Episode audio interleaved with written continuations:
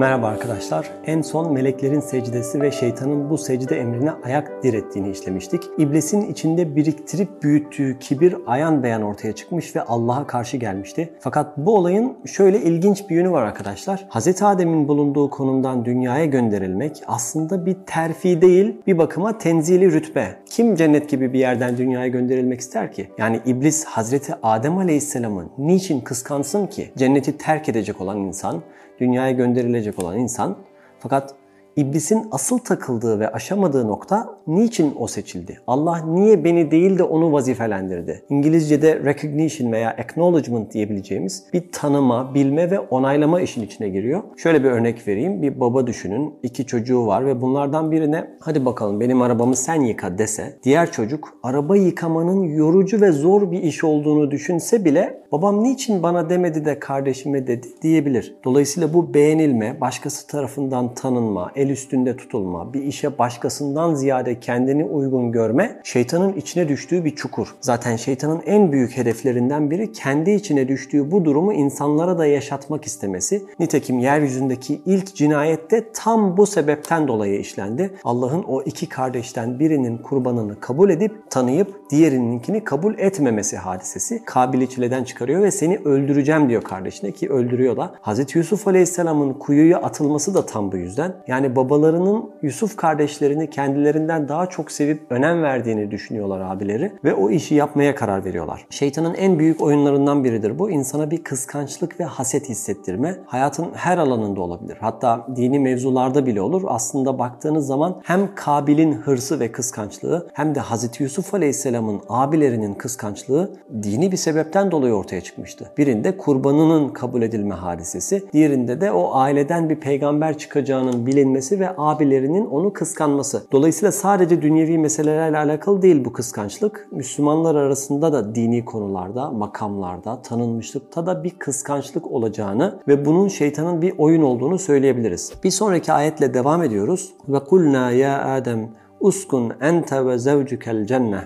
Ey Adem dedik sen ve eşin cennete yerleşin. Yerleşin diye çevrilen kelime uskun. Türkçede sakin, mesken, sekine gibi sözcüklerin de türediği sekene kökünden gelen bir kelime. Hareket eden bir şeyin durması, sükunete ermesi, dinmesi şeklinde anlayabiliriz. Ve benzer manaları verebilecek diğer kelimelerden ayrıldığı yer şurası. Sükunete eren bir şeyin tekrar harekete geçebileceği ima edilir demişler. Başta Kurtubi olmak üzere bir denizin dinmesi ve akşam tekrar dalgalanması, insanın kızgınlığının geçmesi ama bunun ebedi ebediyen sürmeyecek olması gibi. Yani Allah bu kelimeyle aslında onlara cennetin onlar için geçici bir mesken olduğunu söylüyor. Aynı zamanda hayatlarının çalkantılı ve zorluk içinde geçeceğini fakat bir dinlenme yeri olarak cennette sükunet içinde bir miktar vakit geçireceklerini de ima ediyor. Bir diğer dikkat edilecek nokta da seslenirken ikisine birden ayrı ayrı sesleniyor Allah. Normalde sözün en hayırlı ve güzel olanı en kısa olanıdır derler Araplar. Fakat bazen ekstra başka detaylara da ilgi çekebilmek için en kısa şekliyle değil de vurgu yapacağınız kelimeleri de eklersiniz cümlenin içine. Kur'an'da da benzer bir mantık görüyoruz. O fazlalıklara dikkat etmek lazım. Çünkü tercih edilen sözler bir maksata binaen tercih edilmiştir. Uskuna diyebilirdi. Yani ikiniz birden cennete yerleşin. Fakat uskun ente ve zevcuke yani sen ve eşin diyerek mesken edinme işinin eşlerin beraberce yaptığı bir amel olması gerektiği anlatılmış. Saliha kadınlar için Nisa suresinde hafizatun lil gayb ifadesi kullanır. Yani gaybı muhafaza ederler şeklinde. Bunun meşhur açıklaması kocasının veya evin diğer fertlerinin olmadığı durumlarda ailenin ve evin birliğini, düzenini bozacak her şeyden o aileyi korurlar. Evdeyse mesela yabancıları evlerine almazlar ve o güveni her zaman sağlarlar. Fakat gaybın koruyucusu olmalarının başka bir manası da hani gelecekte bir gayb olduğu için gelecekle ilgili korumacı davranırlar. Sadece erkeklere kalsa evdeki kararların çok baştan sağma alınma ihtimali yüksek. Yani araba alacak erkek işte vitesi var, direksiyonu var, dört tane tekerleği var. Alılıma getirebiliyor. İşte çocuklara okul seçilecek. Okulun kapısı var mı? Var. Öğretmenler var. Eve yakın. E, buraya gitsinler. Ama kadın öyle değil. Bütün bilinmeyenleri zihninde değerlendirir. Çocuklarımız iyi bir eğitim alabilecek mi? Okul temiz mi? Öğretmenler ilgileniyor mu? Şuna da bakalım, şunu da öğrenelim şeklinde yaklaşır. Bu tercihler ikisine de ayrı ayrı bırakılmamalı. Bir denge içinde takip edilmesi için beraber beraber karar vermeleri lazım. Şimdi bu ayette de bir ailenin mesken edilmesi hadisesinde yani hangi şehir, hangi mahalle, hangi ev, karı koca ikisinin de söz sahibi olması gerektiğine bir işaret görüyoruz. Böylece bütün bir cennet önlerine seriliyor Hazreti Adem ve Havva'nın. Nehirler var, ağaçlar var, yemişler var, her türlü nimet var ve Cenab-ı Allah devam ediyor. Ragaden haythu şi'tuma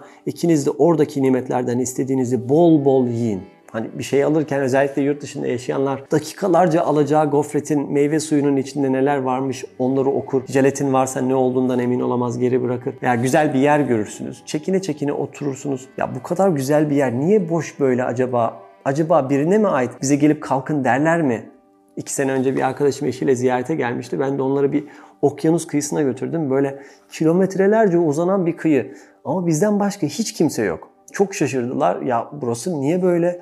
gerçekten burada yürüyebiliyor muyuz falan dediler. Özel mülkse başımız belaya girer mi falan diye düşündüler. İşte cennetin en tatlı nimetlerinden biri de bu olsa gerek. Yani Allah'ın sınırsız nimetle istediğini yiyerek, içerek, istediğin gibi yaşayarak hiç korkmadan bir hayat sürebilme. Fakat bir şartla diyor Allah. وَلَا تَقْرَبَا هَذِهِ الشَّجَرَةَ فَتَكُونَ مِنَ الظَّالِمِينَ Şu ağaca yaklaşmayın yoksa zalimlerden olursunuz. Allah helali anlatırken ikisine birden söyledi. Şimdi de sorumluluk ve haram sınırlarını çizerken ikisine birden söylüyor. Yani ikisi de ayrı ayrı bu sorumluluğu almış oluyor. Şu ağaca yaklaşmayın derken kullanılan işaret zamiri haza ağacın yakın bir yerde olduğunu ifade ediyor. Yani Allah uzakta ve belirsiz bir ağacı göstermiyor. Haramın ne olduğunu açık açık söylüyor ve bu ağacı yemeyin de demiyor. Bu ağaca yaklaşmayın diyor. Çünkü ona bir adım atarsanız belki o haram değildir. Ama yeterli miktarda adım attıktan sonra onun çekim alanından çıkmanız imkansız hale gelir ve yasaklanan o şeyi işlersiniz. Burada insan doğasına ait bir işaret de görebilirsiniz. İnsan yasaklanan şeylere karşı bir meyil duyar ve en önemli korunma şekli o yöne giden yolları bazı engellerle kapatmaktır veya o yola giden sebepleri kaldırmaktır ki insan yeterli miktarda yaklaşmasın. Fıkıh usulünde buna seddi zerai denmiş. Daha ayrıntılı bir bilgiye sahip olmak isteyenler aşağıya link koyacağım oradan araştırabilirler. Eğer bunu yaparsanız zalimlerden olursunuz diye bitiyor ayet. Arkadaşlar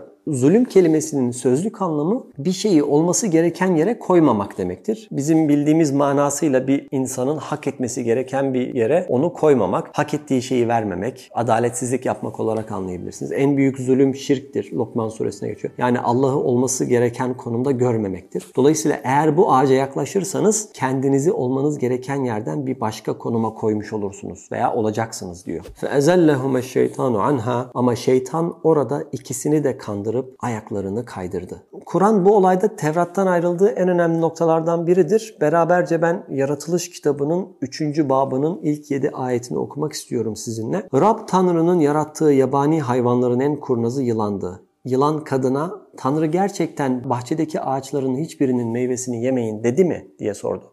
Kadın bahçedeki ağaçların meyvelerinden yiyebiliriz diye yanıtladı. Ama Tanrı bahçenin ortasındaki ağacın meyvesini yemeyin, ona dokunmayın yoksa ölürsünüz dedi. Yılan kesinlikle ölmezsiniz dedi.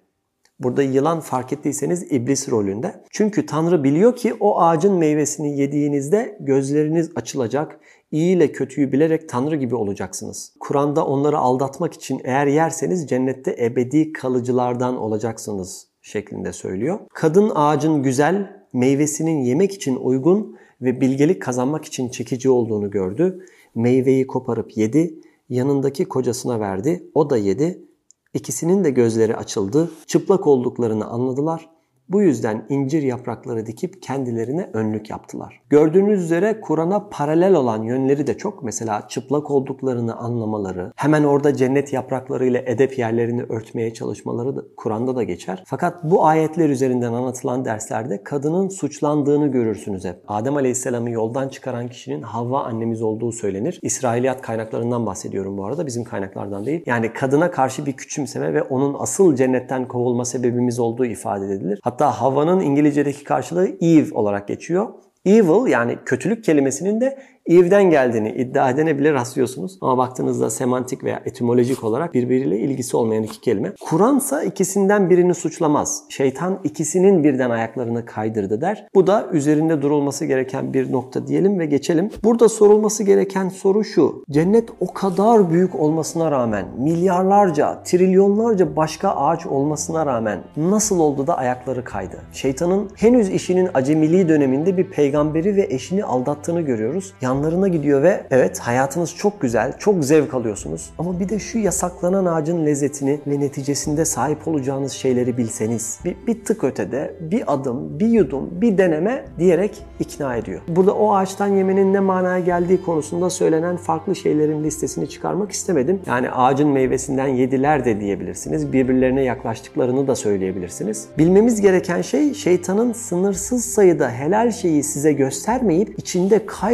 kaybolacağınız koca bir cennette size yasak olan tek bir şeyi yaptıracak kadar mahir olduğu ve insanın fıtratında ona kanabileceği gerçeği. Şeytanın bu yasağı onlara unutturduğu da geçer Kur'an'da Taha suresinde. Yani aslında tamamen bilinçli bir şekilde istekle işlenen bir günah olarak da bakmamak lazım. Bu konuda çok dikkatli bir şekilde konuşacak olursak vaktinden önce açılan iftar gibi bir hataya da benzetebiliriz. Allah hepimizi şeytanın bu oyunlarından korusun. Amin. Fe ahracehuma mimma kana fihi. Onları içinde bulundukları konumdan çıkardı. Bunun üzerine birbirinize düşmanlar olarak inin dedik. Yani şeytanla insanların birbirlerine düşman olarak yeryüzüne indirildiği yahut şeytana düşman olmakla beraber kadın ve erkeğin ve bütün insanların birbirine yeryüzünde düşman olabilecekleri de ima edilmiş. Çünkü birebir çevirirsek bazılarınız bazılarına düşman olarak inin şeklinde çevirmemiz gerekiyor. Dolayısıyla dünyaya indirilen insanoğlunun şeytanın aldatmasıyla yanlış olan şeylere yaklaştığını ve bulaştığını,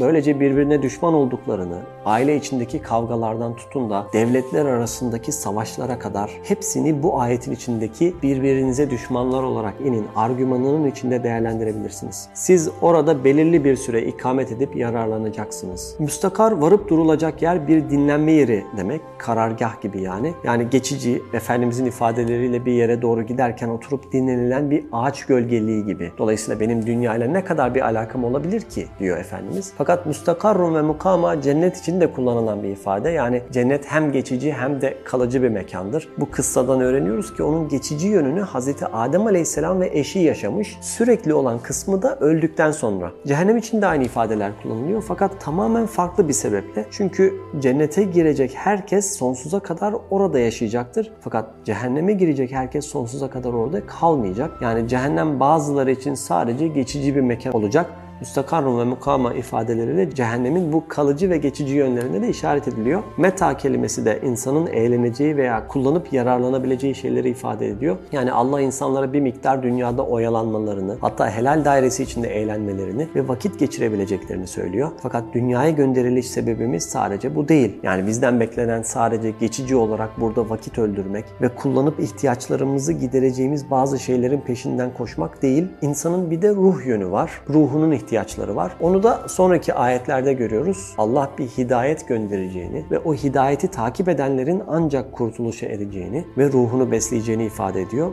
Fakat Bugünlük bu kadar. Bir sonraki dersimiz bu kıssanın son dersi olacak inşallah. Allah'a emanet olun.